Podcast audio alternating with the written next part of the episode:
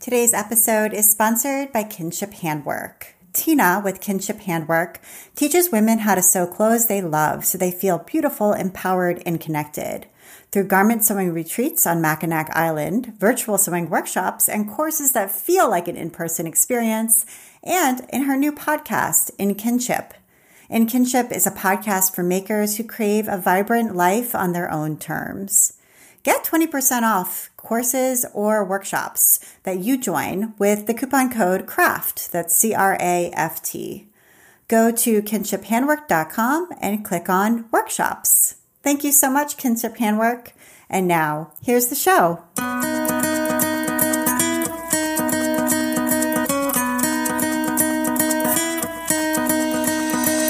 Welcome to episode 239 of the Craft Industry Alliance podcast. I'm Abby Glassenberg. Craft Industry Alliance is a community for craft professionals where you can strengthen your creative business, stay up to date on industry news, and build connections within our supportive trade association. Check it out at craftindustryalliance.org. Today on the show, we are talking about cross stitch with my guest, Stephanie Rohr. Stephanie is a cross stitch designer, artist, artist, and author. She is known as Steph X Stitch in the craft world after giving that name to her Etsy shop in 2010. Stephanie's work fits into the subversive cross stitch movement with a focus on traditional design elements paired with humor, pop culture references, and feminist and political themes. Stephanie created cross stitch designs for Elizabeth Warren's presidential campaign merch in 2020. Her work has also appeared in TV ads for the Chicago Blackhawks and on the Comedy Central show Key and Peele. Stephanie herself appeared on the web series Craft Room Crash and was a speaker at Midwest CraftCon in February 2020. Her first book, Feminist Cross Stitch, was published in 2019 in 2021, her book was infamously pulled from the shelves of Michaels, which led to an interview in the New York Times. Stephanie and her work have also been featured on the cover of the Chicago Reader and in Craft Business Magazine, Cross Stitcher Magazine, Cross Stitch Crazy, and on the front page of Reddit. Her latest book, Self Care Cross Stitch, was published in November 2022. Stephanie Rohr, welcome. Hello, thank you for having me. Yeah, it's great talking to you. And I'm very excited to dig into all of what we just um, read about in the intro. So um, I'd love to kind of take a, a couple steps back and um, learn a little bit about your background. So, where did you grow up and what did you like doing as a kid? Well, um, I was born in Michigan in Grosse Pointe, but I moved to the Chicago suburbs when I was about six or seven. So I really grew up in a suburb of Chicago called Naperville. Um, yeah, and I was always an artsy kid. I was also into music and performing. So basically, any kind of artsy thing I loved. Um, my mom was a big cross stitcher, and that was my kind of intro into that. And what did your parents do for work? Um, my mom was a stay at home mom. She started off as a dental hygienist, but um, then she left that to stay home with us kids. Um, my dad worked in human resources um, for some big insurance companies in Chicago. That's what kind of brought us to Chicago. Okay. And so your mom taught you how to cross stitch. Do you remember how old you were or what your first projects were? Um, my mom bought me a kit that was meant for children um, so it wasn't like the usual needles and up fabric and stuff that we use now. Um, it was kind of more of a needlepoint kit. So it had this big plastic grid and a big plastic needle, and you kind of use this yarn. And I remember it had three colors and it made a little butterfly. Uh, and I loved it. Uh, I think that I was really meant to cross stitch because I just, the grid of it appeals to me so much. Um, I think it's interesting that when I was a kid, instead of coloring books, my favorite thing to color was literally graph paper. And I would use thin tip markers and I would make designs on the graph paper, which like is cross stitch design before I knew what that was. even when I would play with like the paint program on old Windows computers. So I don't know if you remember this or if anyone will remember this, but if you zoomed in far enough in that program, you could see a grid. And I would, when I used that, I would also zoom in until I could see the grid and then make pictures on it that way. That's so funny. It's like the early roots of your cross stitch design love. Yes, I think it was really meant to be. And um, once I did that first project when I was a kid, um, I think I bought a few more. My mom bought me a few more kits like that. And then when I got to be kind of 10, 11, I graduated to actual cross stitch kits. Sometimes it was literally projects that my mom had started and gotten tired of. and she would kind of pass them off to me and I would finish them. So I was really into it. And I've always found it very relaxing and very kind of getting into the flow of it. And cross stitch kits, I mean, I was a kid in the 80s. So um, I'm probably a little older than you, but cross stitch kits that I remember from going to the craft store. I wasn't really into cross stitch, but I was really into the craft store. So I would look at everything that they had. And they were like gingham, like cows and chickens. This is what I'm remembering like cats, kittens, very kind of like I don't know what you would describe it, but very like traditional looking designs. So I don't know if that was what you were stitching then. Um, I mean, I feel like cross stitch has come a long way and you're part of that change, but back then, that's what I remember being on the market.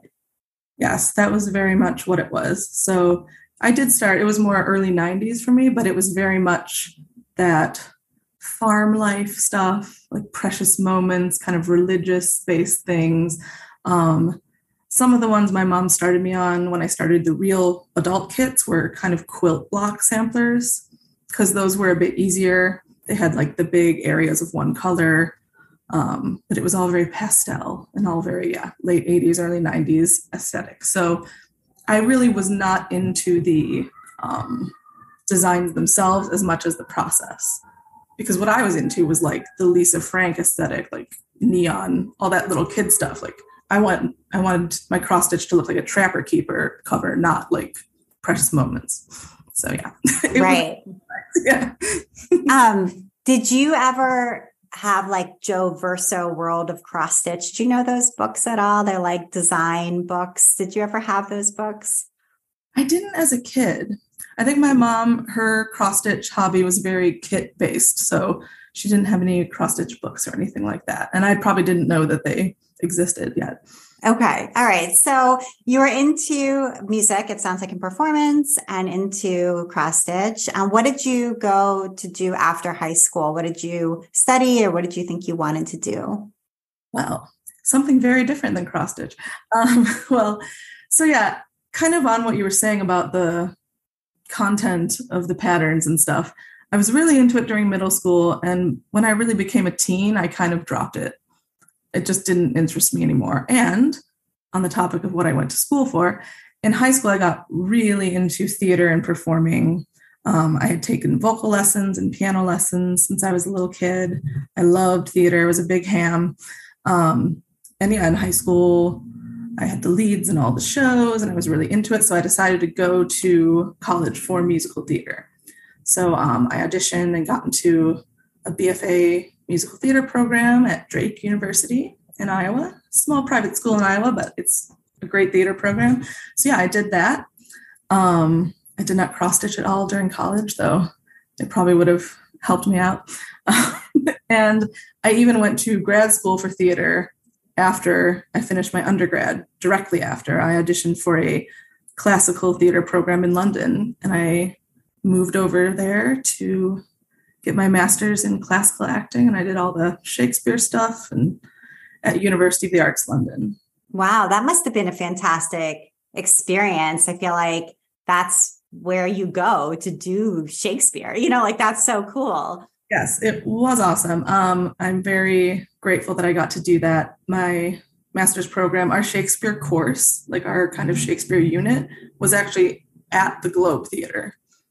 So, and then we went to Moscow for two months to study Chekhov at a Russian um, conservatory. So, yeah, it was quite good. And uh, I stayed in London basically as long as my visa lasted after that. And I, I did perform um, in one West End show and in a lot of smaller shows. Um, and it was while I was in London that I picked up cross stitch again.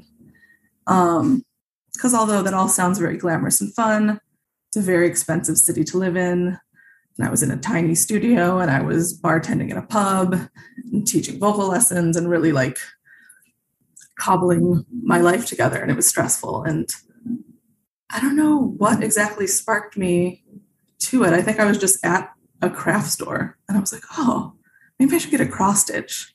It's that thing of like, I need something to do that is fun and engaging that doesn't cost that much money, that isn't like going out with my friends or, you know, going shopping or other things I enjoyed that just were too much money. Um, and that's one thing I love about cross stitch. I think it's such an accessible hobby and art form. And like once I picked it up, um, it was nonstop since then. And um, okay, yeah.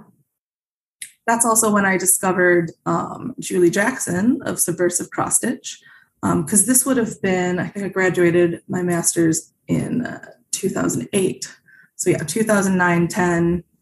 I think Julie was really the first one putting out that subversive cross stitch stuff. So just when I was Googling kind of like modern cross stitch, funny cross stitch, um, I found that and was very, very drawn to that. So, what was she, for people who aren't familiar with what she was doing, what was she doing and how was it different from what everybody else was doing? Well, it had naughty words in it. was the main thing. I think the first one I saw was just F this, except with the actual word. Um, and it just cracked me up. And she had an explanation about how it was um, also a hobby for her as a kid.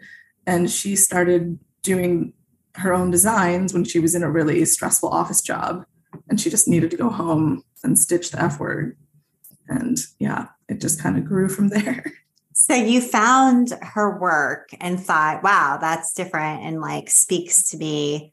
Did you get some of her patterns or her book or how did you proceed?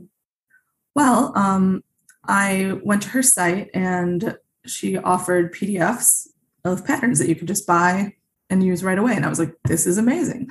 Um, it just, having cross stitch on the internet just opens the whole world of it to everyone. And that's what I love about it because, you know, you're not limited to which kits are in the craft store. You're limited to only what has someone created, which is so many things and so many styles. And so, yeah, I got into stitching those. And um, I think it was a friend of mine wanted, had this idea of like, I want to make a funny cross stitch for my parents for like an anniversary gift or something. And they they didn't even know I stitched and were just talking to me about this. And I was like, light bulb moment. Hey, wait, I cross stitch. I could make that for you. Like I could design what you want it to say and I could make it. And they were like, that would be awesome. So that was the first one I designed myself. It was just a funny quote, some inside joke in their family. Um, and I put I put it in that style that I knew kind of because that was the juxtaposition they wanted. So I think it had little chickens on it and the cute little heart border. Um, and that was kind of a big moment for me because although I love stitching um, from a pattern, I loved even more creating that pattern. And at this point, I had I didn't even know about cross stitch software, so I went to my trusty old friend, the graph paper, and I drafted the design on that and stitched from it. And there is software now that does this. And I don't know if you've explored more than one program, but can you tell us about sort of the software that you use and, and what you like about it? Yes. So I have used the same one always. Um, I really did a lot of research into it. Um, and the one I use is called MacStitch. It's made by a company called Ursa Software.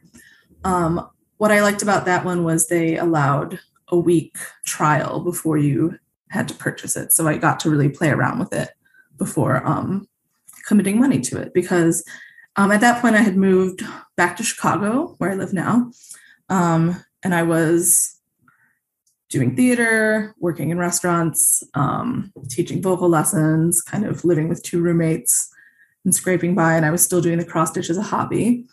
Um, and one of my roommates, I really owe so much to my friends. Really, so much of my story is my friends being like, um, people would like this. You should do it. What are you doing? Because it's so hard to make that mental leap from this is something I think is cool and maybe I'm good at it, but no one else is going to think that and no one's going to pay for that. Like it really helps to have outside people being like, hey, that's funny, that's pretty. Like I would hang that up in my house or I would like to stitch that. Like, do you make patterns? So the first step was um, starting my Etsy shop. And at first, I did not offer patterns because I had not discovered the software yet. Even though I knew other people could do it, it was still that mental block of like, well, I can't do that. So um, I would sell finished pieces of designs that I designed using the graph paper and stitch it and just sell the framed finished hoops, or I'd frame it in photo frames and started having some good success with that. It was not enough to quit any of my other jobs, but it was a nice um, thing to have. And once again, my roommates are like, well, you you stitch patterns that you buy, right? Like, why don't you make your things into patterns? And I was like, I don't know how. So um, that led to me searching for cross stitch software. Um, another big part of my journey has been joining like cross stitch Facebook groups, cross stitch Reddit, um, communities online. And I think that's where I first saw people talking about cross stitch design software. And that kind of spurred me to find it on my own. So, yeah, I got MacStitch. I still use it today. I used it for the patterns you see in my books. Um, I'm a big fan of MacStitch. That's good to know. Yeah. And is there um, a problem in general with people because obviously you can, you know, list a PDF of a cross stitch pattern easily on Etsy or another site. Um, but is there an issue with with customers or potential customers, I guess, sort of taking the image and recreating it without buying the pattern? Because I know that that can be an issue in embroidery, and I just wondered if that was also an issue in cross stitch. Yeah, unfortunately, that is also an issue in cross stitch, um, and it's something that I have literally like talked about in therapy. It it's such an upsetting thing. Um, but I've kind of there's nothing I can do about it um, except keep putting out good work, keep putting out complex work, um, building a community of my fans and customers who and kind of educating people because so many people think oh i found this on google images. I'll just zoom in and figure it out.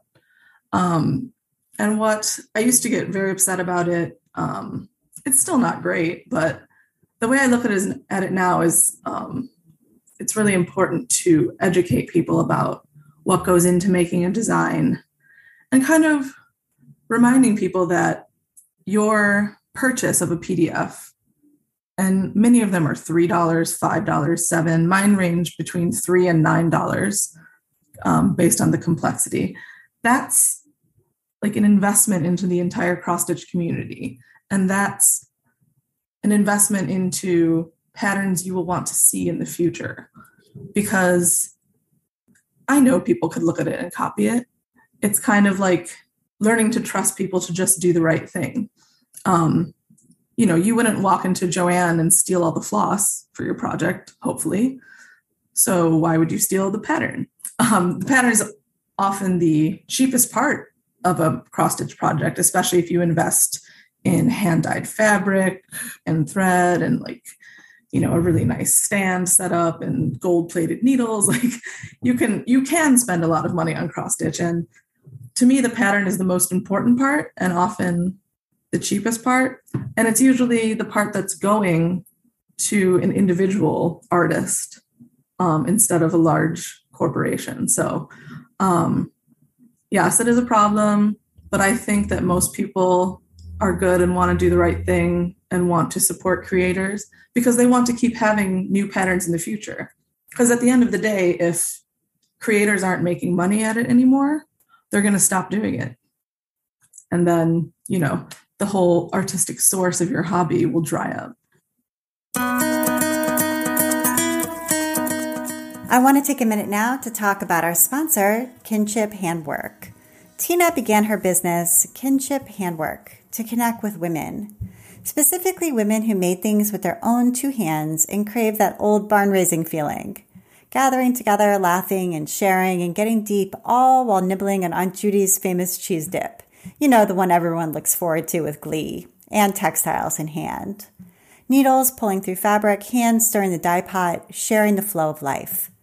Her business began with retreats for garment sewists, and while that remains at the heart of it, four years ago she started offering online courses and workshops. While she loves to teach folks how to sew clothes and see that glint in their eye when they do it and it fits, she loves creating all different things and taking life in her own hands. To explore that more with all sorts of makers, she began In Kinship, a podcast for makers who crave a vibrant life on their own terms. Her guests share how they add joy and vibrancy to their lives through their making stories. Give it a listen. Jump on the website, kinshiphandwork.com. Listeners to the Craft Industry Alliance podcast get 20% off their next course or workshop with the coupon code CRAFT. While on the site, check out the free resources for sewing with knit fabrics and getting the fit down. Thank you so much, Kinship Handwork. And now back to my conversation with Stephanie. And so, how did you make the shift from selling finished cross stitch pieces in your Etsy shop to selling patterns? Was there a first design that caught people's attention? Were you posting them on Instagram or how did that shift come about so that you became what you are now, which is a cross stitch designer? Yeah, so um, I think the first one I made into a pattern literally just said douchebag because I thought it was funny. and um, that was the first pattern I posted in my Etsy shop. I wish it was something more meaningful or clever, but that was it. Um, and I actually continued to sell the finished pieces, and I still continue to sell them. Um, I sell more at art festivals now than online um, because I price my work at what it is worth, and that's quite a lot.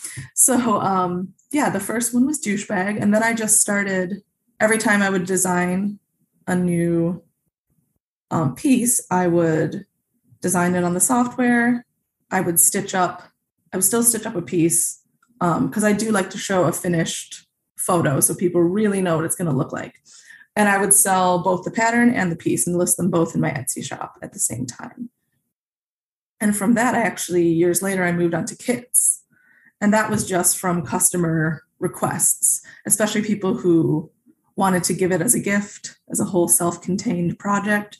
Maybe people who live in a place that um, don't have a lot of craft stores there.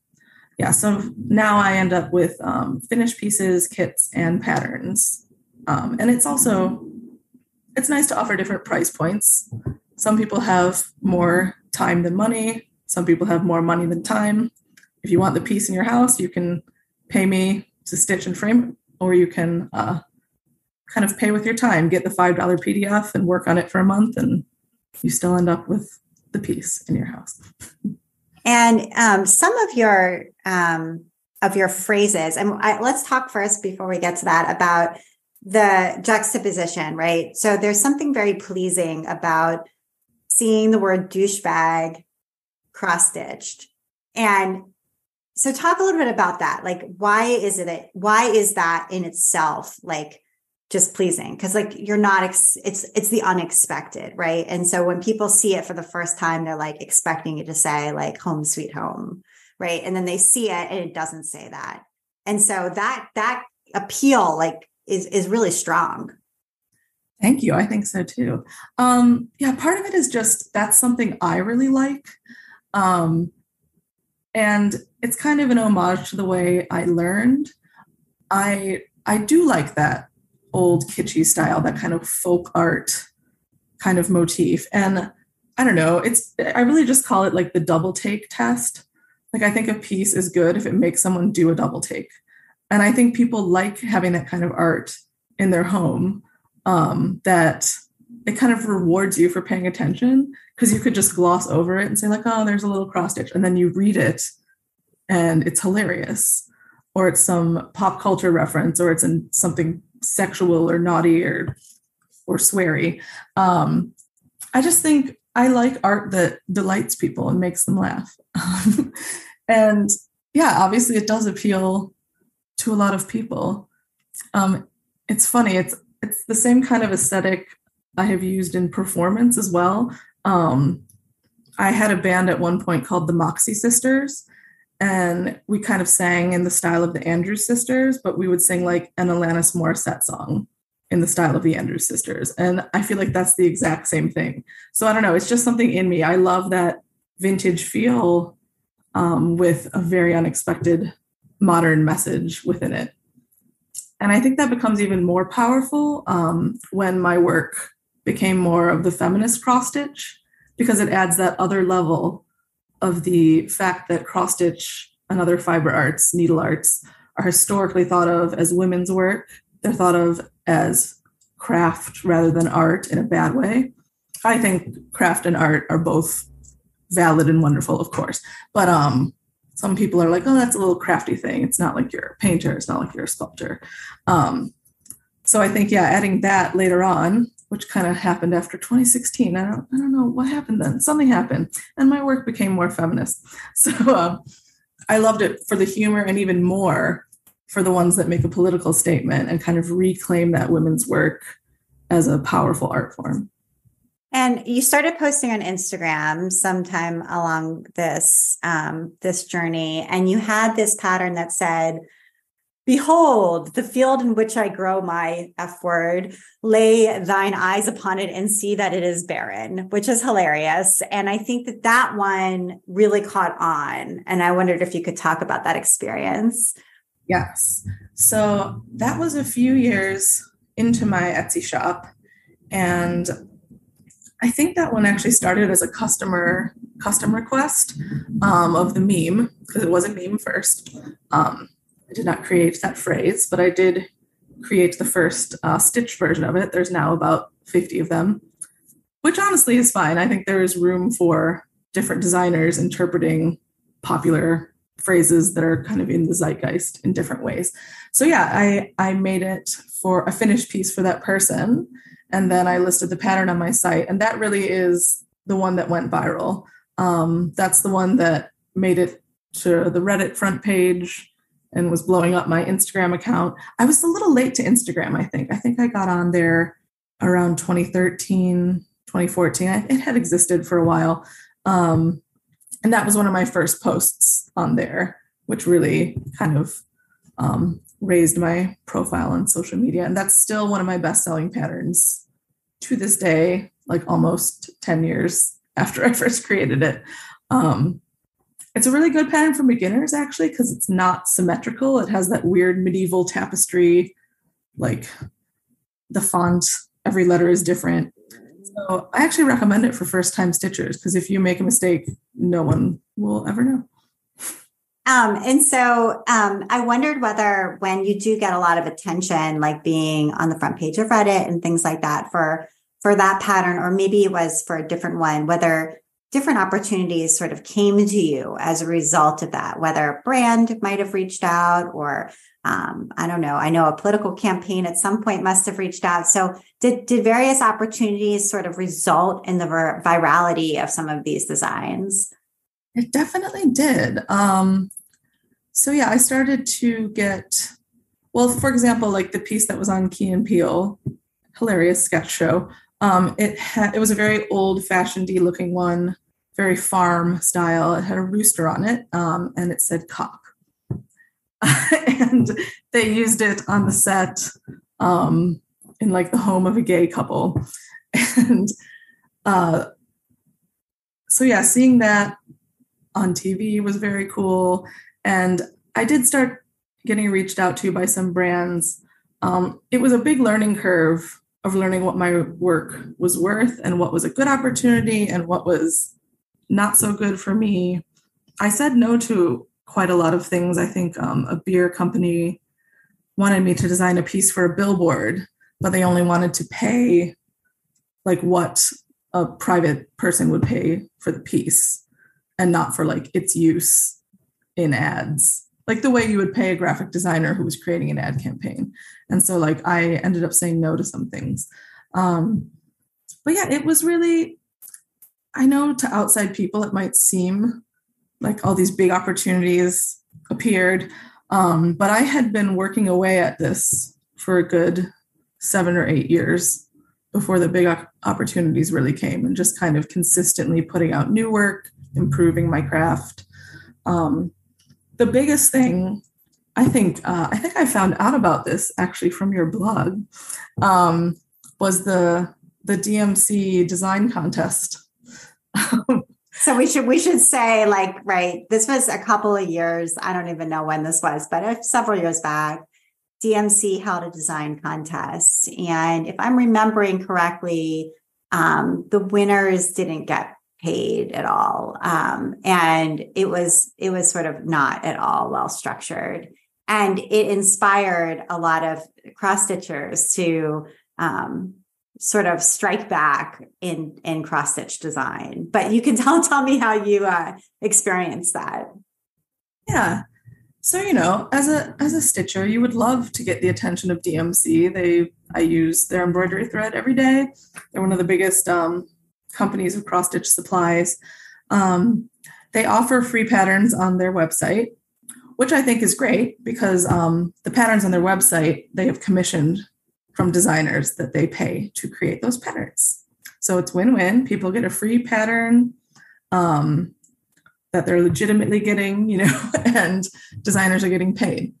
They offer this contest where you design a pattern and you enter by using their hashtag. And they were really touting this as a big thing. Like the winner would just be fe- would be featured on their website, and um, every single entry into the contest would be available as a free pattern on their website. I think maybe they would link to your shop like at the bottom of the page, and there was not a monetary prize at all. And so I kind of read this and was like, how is this a prize for me. So like I already sell my patterns on Etsy and Shopify. And the prize is I give it to you, you use it to promote your company, and you give it to people. and this is, by the way, like an endemic issue where companies, whether they're in the art and craft space or in other industries, host a contest, a design based contest, and have all of these designs created by all of these different artists that are then entered. And the prize is that you win and you just get featured, but also they get all of these other designs sometimes or whatever. But basically, the the notion that you can have a design contest and not compensate people and then use the work that comes in from that is just a bad thing to do. But it it happens a lot. Yes. Yes. And you know, it's I see the same thing in the theater industry. I still um, perform and direct in theater, and um, there are still companies that exploit artists by not paying them, or you know, paying with exposure, which is what this contest for DMC was doing as well, or paying less than minimum wage. You just kind of get a stipend for months of rehearsing and performing. So, you know, it's it's sad because artists and performers are passionate people who love what we do and there are some people out there who kind of exploit that because you they know you're so desperate to do it you want the recognition and you know we don't have to pay you or we don't have to pay you enough. So going back to the design contest um, i created a design that just said pay artists and i used the contest hashtag and entered it. I also made posts about this in all of the online cross stitch groups i was in um, and especially for designers who were newer or didn't have as big of a following as I did on Instagram, I said, tag me in these, I will share them all and I will promote them all. And so I'm proud to say that I really spearheaded that effort. Um, and I encouraged non designers to um, repost and just basically spam the contest with only these designs that said you know, you can die of exposure, or like my landlord doesn't accept exposure for my rent, you know, pay artists. Um, and yeah, it did, it did get the attention of of DMC. The kind of ironic thing about it is I actually I offered my pay artist pattern for free or pay what you can through my own website just to get as many people as possible to stitch it, take a picture of it, and post it. Um, but the thing is, most of the people did pay me at least a buck. Like, you know, crafters want to support artists. And so in the end, DMC changed the terms of the contest. They did. Um, I don't know. It makes me feel cynical to say. I didn't see it as as big of a win as some people did. They added monetary prizes for the top three designs, um, but all the designs entered would still be given away on their on their website. So, yeah, I was very excited about it. It did it did get a lot of publicity, and it, I hope it made people think about um, the value of artistic work.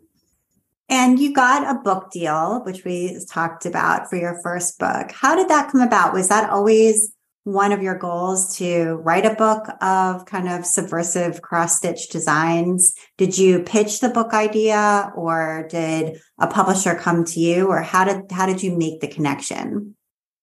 So yes, I did always want to write a book. Um, I had it, it was kind of just an idea and a vague goal in my head of something I knew I wanted to do later. Um, I had gone to Midwest Craft Con in um, either late 2017 or early 2018, and I attended a talk um, about craft book publishing. Um, so it, it was in my mind, and I was trying to figure out okay, I need a theme, I need to write a proposal. Um, and while I was kind of mulling all that over in my mind, I got a message on Etsy actually from an editor at a publishing company um, Lark Crafts, which is an imprint of Sterling, um, which is my publisher. They are now known as Union Square. Um, and it was not an offer of a book deal. It was an offer to contribute a couple of my patterns to a compilation book of feminist cross stitch patterns. Cross stitch is a great way to channel your political rage or any kind of rage you have, your frustration, you know, you get to stab something thousands of times. So um, I had been going more in a political and feminist direction with my cross stitch since the 2016 election. And this um, editor must have just been searching Etsy for feminist patterns. She was interested in the one that um, says a woman's place is in the revolution, which incidentally ended up on the cover of my book. Um, so yeah, she she made me that offer, and it was it would have paid um, like a couple hundred bucks for each pattern, no advance, no royalties, because it's not my book; it's me kind of like doing design work for a book. And once again, it was one of those things where it was really exciting. It's always exciting to get an offer, but I kind of didn't feel great about what I would be getting out of it. Um, and there was kind of that exposure word again of like oh well you know we'll put your website in the book and people can find you that way and um, instead of kind of shutting it down or accepting it but not feeling good about it i had this light bulb moment of well i have nothing to lose why don't i just ask if i can do the book myself and that's what i did um, i emailed her back and said I'm a little bit interested in, in contributing patterns, but I'm very interested in pitching my own feminist cross stitch book to you. Will you let me do that? And she said, Sure, write me a proposal. so I give you I give you so much credit because first of all, there's a lot of value in taking that pause. Instead of writing back right away, the person does not need to hear back from you within an hour. You know, you can take a day, a few days think about it. And often when you do, it comes to you what you really want to do. And secondary, like you were like, I have nothing to lose, right? So if she turned around and said, no, you can't submit a book deal, a book proposal to me. And by the way, we now don't want you for some reason, right? In this compilation. Okay, well, you probably were going to turn it down anyway. So, like, there's always that sort of like, what do I have to lose? why not ask? If you don't ask, nothing's going to happen. And so I just give you so much credit for being like, can I? Can I propose something to you? And obviously, if the proposal was weak and was, you know, not appropriate, they would have turned you down. Yeah. Yeah. I think that's, that's an important thing to remember. And there's so much kind of imposter syndrome and there's so much it can be such an isolating thing running your own business as an artist um, and of course you have friends and cheerleaders around who are like you should do it you should do it but at the end of the day you're the one who has to take the leap and do it and i'm very very glad i did um, of course the euphoria of yes submit us a proposal was quickly replaced by terror of I don't know how to write a book proposal. Um, I literally Googled how to write a book proposal. And once again, it's these, it's very appropriate for feminist cross stitch because it was other women in my life who came together and helped me. Um, I am friends with a playwright here in Chicago, and I was telling her about um, this book proposal I have to do. And, you know, I don't have an agent, I don't have anything and um, she said, "Let me add you to this Facebook group." Um, and it's a group. It used to be secret, but it's not anymore. So I can say it's called the Binders. And I'm in there too. I thought you might be. Um, but you have to be at that time. You had to be added to it by a member. I googled how to write a proposal, and I wrote a proposal. Um, I sent it in, and the publisher came back to me, accepting it, and giving me a very low advance offer. To me, I thought it was pretty good, but it turns out it was quite low. Um, but now that I had an offer, that's when you can really get um, help as far as an agent. So my friend, the playwright, um, she said, okay, once you have an offer, make a post in the binders explaining the situation, and there are agents in there who hopefully one of them will be interested and can get in touch with you. So I said, like, this is what happened. I'm this cross stitch designer. I have an offer for a feminist cross stitch book. I don't know if it's good or not. Is anyone interested? And um, two different agents um, contacted me. I emailed with them. I talked to them both on the phone. Um, I chose the one that I just personally kind of vibed with the most. Um, and she was able to go back and get me about triple what they had initially offered me. And again, it was this group of women in publishing online. It was my friend, it was a female agent. Um, and yeah, she went back and forth with them and got me a really nice uh, advance for that.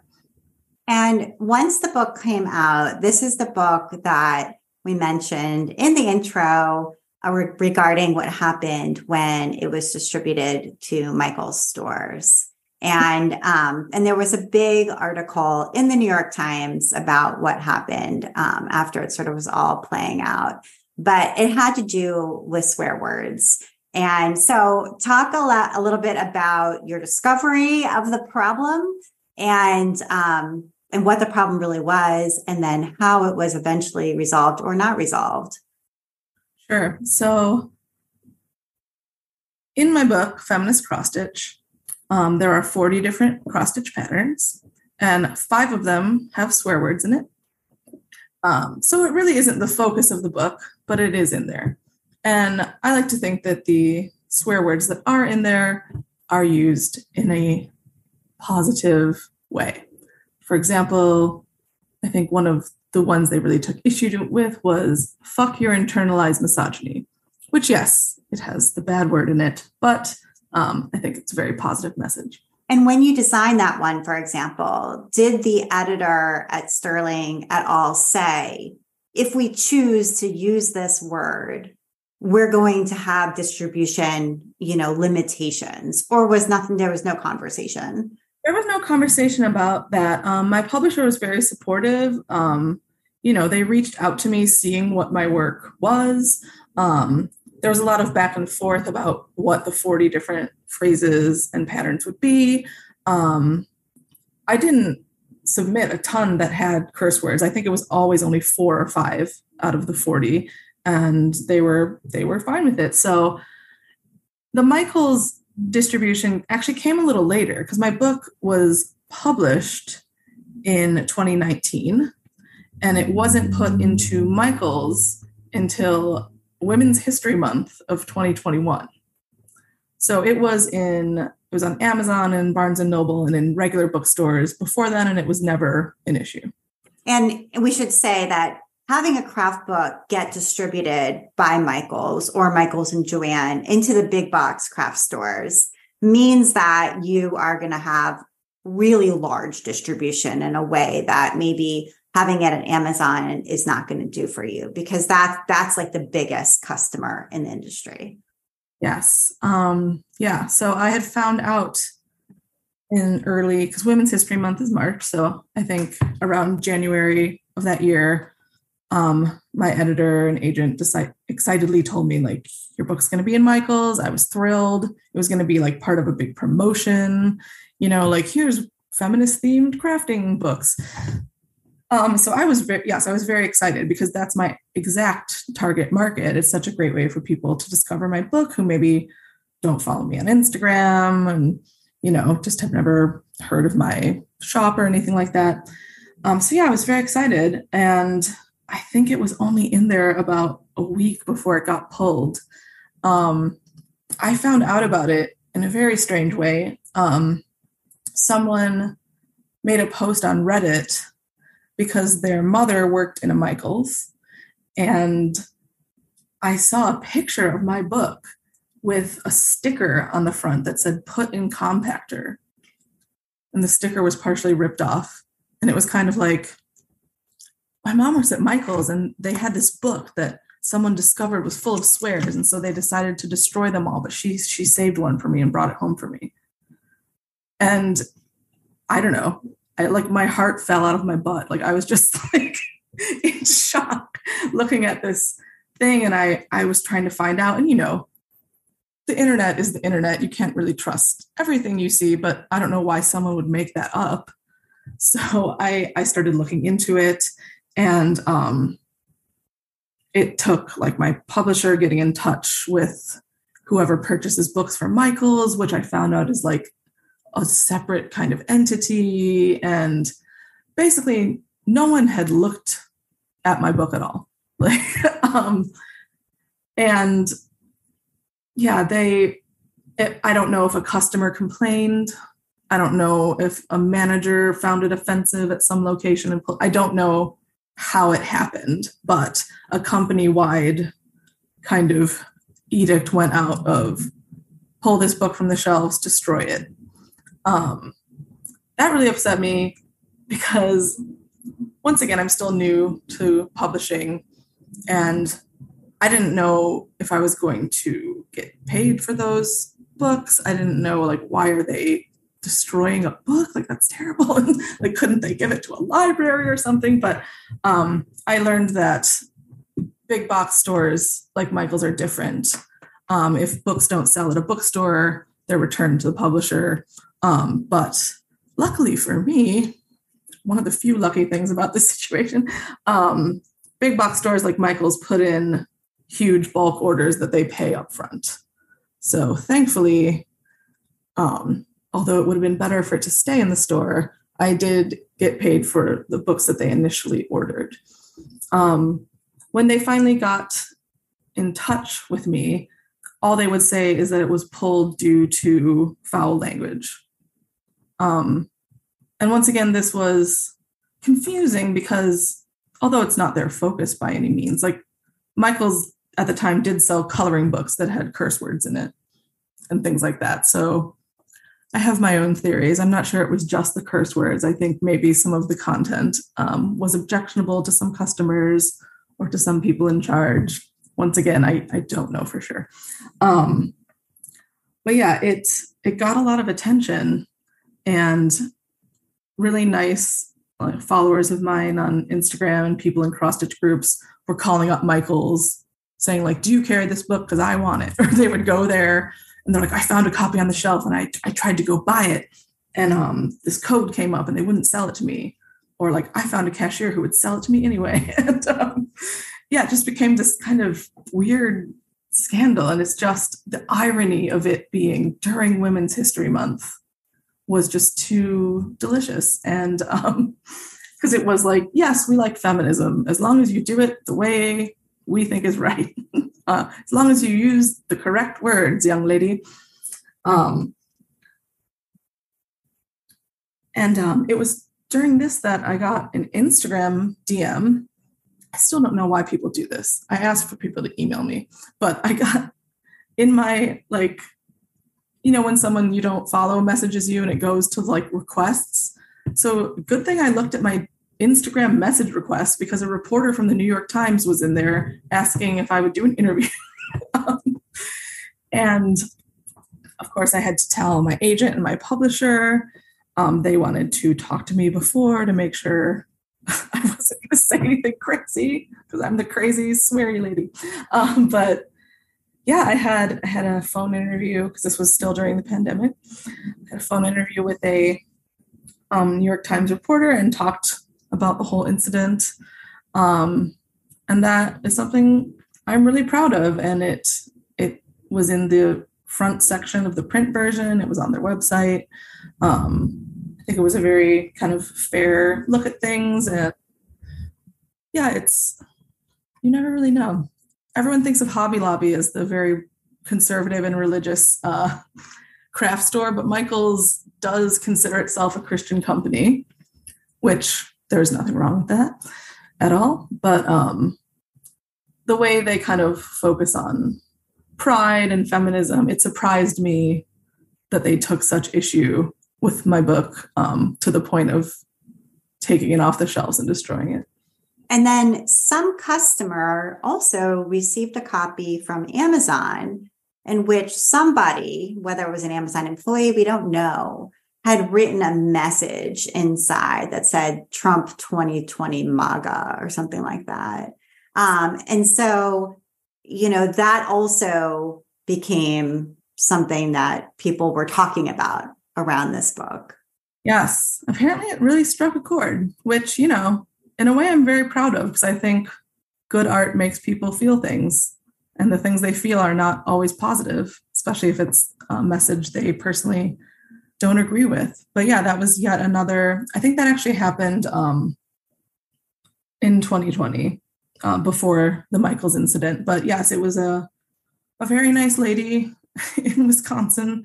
Um, DM'd me on Instagram, and she was just confused because she bought she bought a new book, it was not a used book, and she opened it, and on the inside cover it said, "Yeah, MAGA 2020."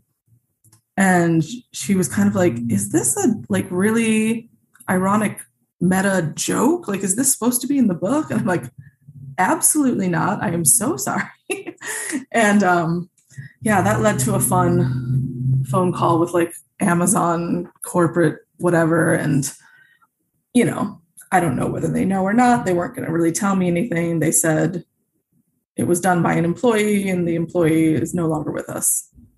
Um, and that that just the whole thing kind of made me sad because I mean, I know how warehouse employees are traditionally treated. Um, and yeah, I know how fast they have to pack things up. And like that book, just seeing the cover of that book kind of activated someone so much that they had to vandalize it. Um, and it made me really sad because for so many people, cross stitch is an escape. Um, it's a way to de stress, it's a way to feel empowered. And it turns out the woman who bought this was a really busy mom who had just moved to a new town, a whole new state, I think, that into an area that was much more conservative than where she had lived before. She was feeling a little bit isolated and overwhelmed. And like this book was a gift to herself of like her fun, empowering hobby. And to have her open it and see that just broke my heart. So, of course, I sent her like several signed copies of the book myself. She kept um, the MAGA copy, I don't know, just as a little souvenir. And myself and um, the customer were both interviewed by Forbes about kind of that experience as well.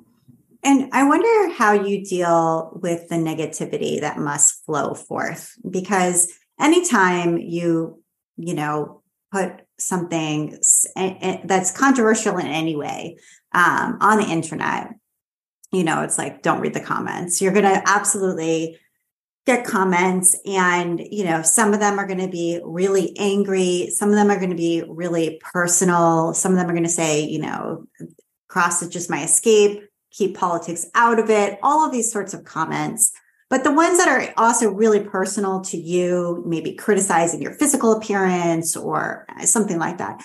So this must be a fairly regular part of your online diet just because of the kind of um, content that you post. And I wondered how you deal with it from an emotional, kind of personal standpoint. You had mentioned earlier that you, um, you know, were talking in therapy about people stealing designs, and I wondered whether this also impacts your mental health in any way. I mean, yeah, it definitely does. Sometimes I also wonder how I deal with it, but um, there no, there are a few things that I always turn to um, as kind of the healthy coping mechanisms for it. I'm getting better at it as I get older as a person and as a business owner as I get more experience. Um, I used to be much more reactive. I would want to fight with people. It's funny that you say don't read the comments because one of my earliest designs was a simple piece that says never read the comments. But do I follow that advice? Absolutely not. I read every comment, I read every review, I take it all to heart, even when I probably shouldn't. Um, and I think it's just human nature. Like, I can have 5,000 five star reviews and then like one two star review. And which one am I going to be thinking about all day? The two star review. Um, I've found that the best way to deal with it, both personally and artistically, and from a business standpoint, is to turn it into art um, and use it as fuel. So, for example, when I talked about discovering my book, getting banned from Michaels, seeing that image of put in compactor over my book cover.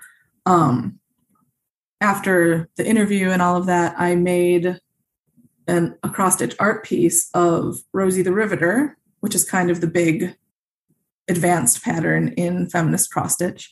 Um, I made a version of Rosie the Riveter with the put in compactor ripped up sticker over her. Um, and I called it Women's History Month. so, like, that to me was very healing, and people thought it was really cool when they saw it. Um, I have also made negative Etsy messages and negative Amazon reviews into cross stitch art. Um, someone, and you know, these aren't people who um, buy my book and they don't really like the designs. That's totally fine. Like, I know part of an artist and a business person is knowing you are not for everyone, and that's okay. Some people don't like my messages, some people don't like my design style. And like, you have to be okay with that, um, as, as much of a perfectionist as I am. So, you know I'm not the kind of person who's like, no one's allowed to give me a bad review. If you got the book and you don't like it, that's fine. But this was a person who clearly did not buy the book. And they were like, feminism is ruining everything. I wanted crafts and all I got was this utter swill. So, of course, I made a piece that says utter swill. yeah, I've had people message me on Etsy saying, I feel bad for your parents um, because you turned out so terribly. And this isn't someone I know or anyone who knows my parents either. I mean, and then, you know, when I've posted, um, especially pro abortion, um, sex positive things, I've gotten some really horrible DMs from kind of incel types. I think one of my um, pieces got put on some message board somewhere, and one day I just got inundated with DMs that I won't repeat because it's too terrible. Um, but I just have to remember like, these aren't people whose opinion I care about. You know, I am proud of my work. I love the people who buy my stuff and find happiness in stitching. So yeah, it's um making it into art, um, using humor.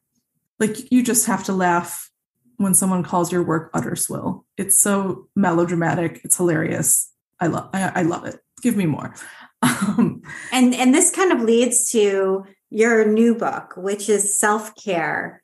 Um, I mean, I feel like listening to all of that and imagining being on the receiving end after having somebody share your book or one of your patterns on some sort of message board that that makes you inundated with horrible things that you can't even repeat. I mean, for anybody, that would be just so hard. And so, um, so it, it sort of makes sense that the second book is about self care. So, tell us briefly about the second book, and then we're going to get to your recommendations. Sure. Yeah. So, um, I guess the coping mechanism I didn't mention again was I I do go to therapy.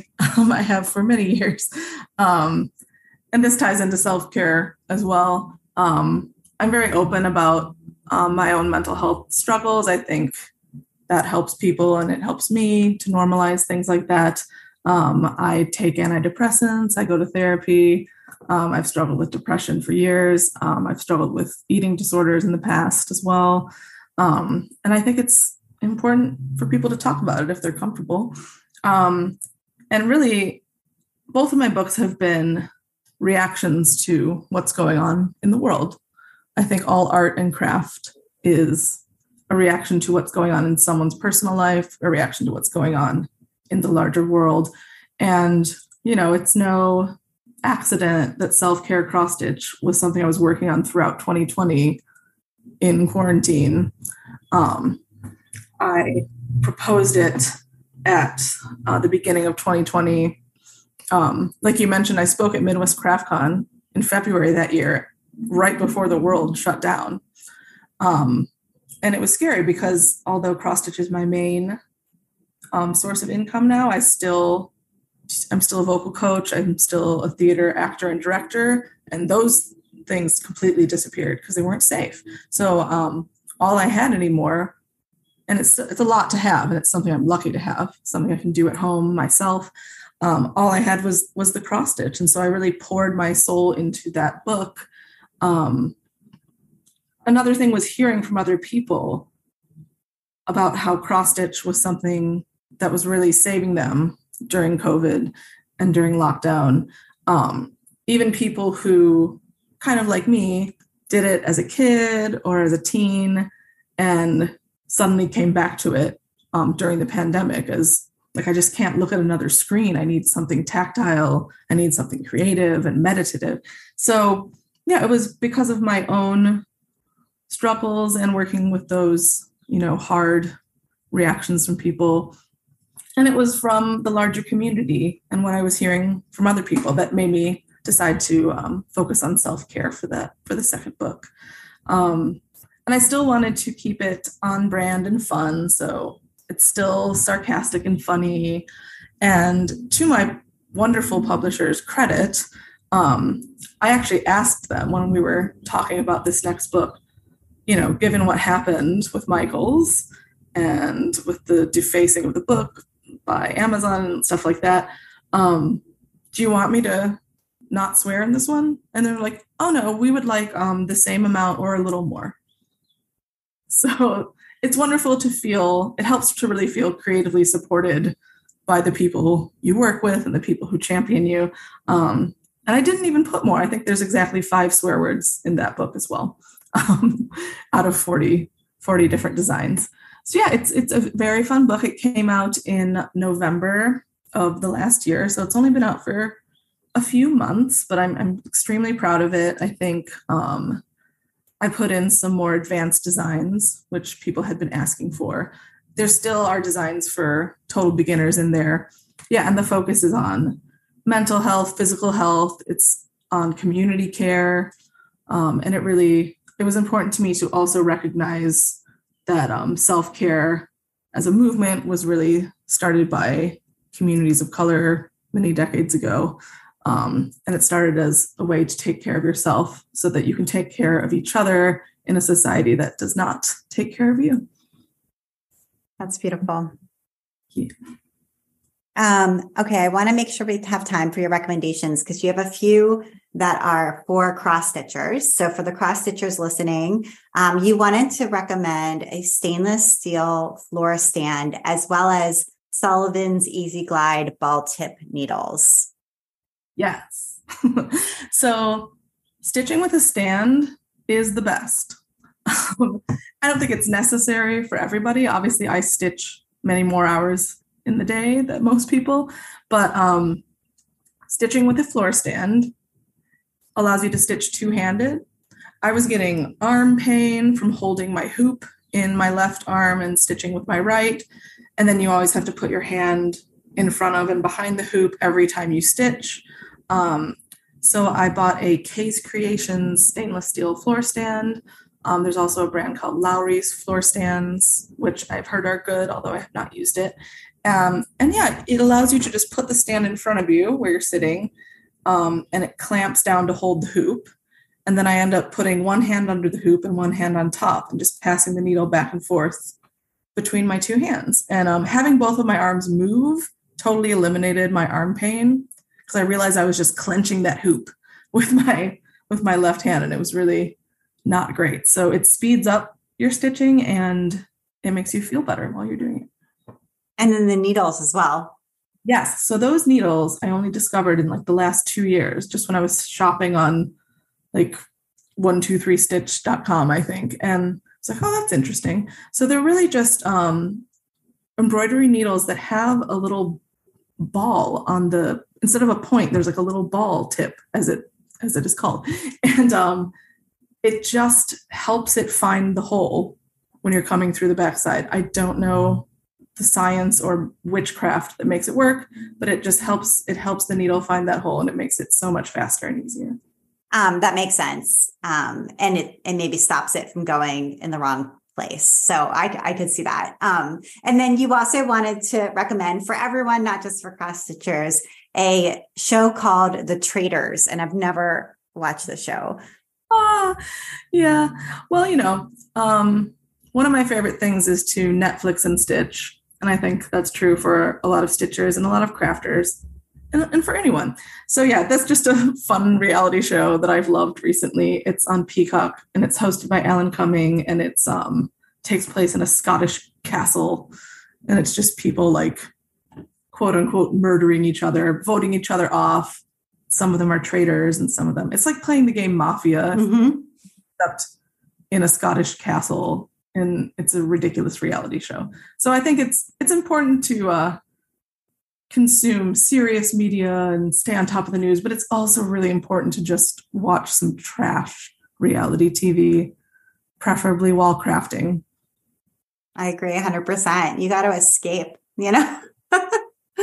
so that's a good recommendation. Well, Stephanie, thank you so much for taking the time to be on the Craft Industry Alliance podcast. I really enjoyed talking to you. Thank you so much. This was so much fun. And you've been listening to the Craft Industry Alliance podcast. I'm Abby Glassenberg. Today's episode was sponsored by Kinship Handwork.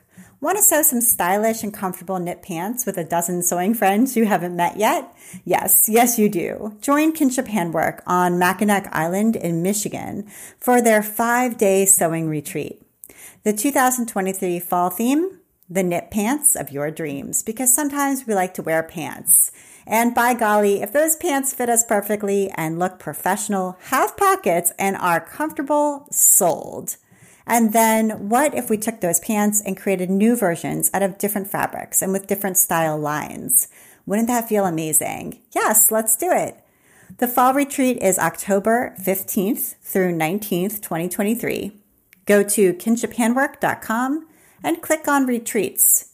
While you're there, use that coupon code CRAFT for 20% off your next online course or workshop. Retreats not included in that offer. Craft Industry Alliance is a community for craft professionals. When you become a member of Craft Industry Alliance, you get in-depth coverage of craft industry news, the opportunity to connect with fellow professionals for advice and support, and access to an educational library filled with ideas, tools, and resources to help you as you build your business. Join us at craftindustrｙalliance.org. Thank you so much, and I'll see you next time.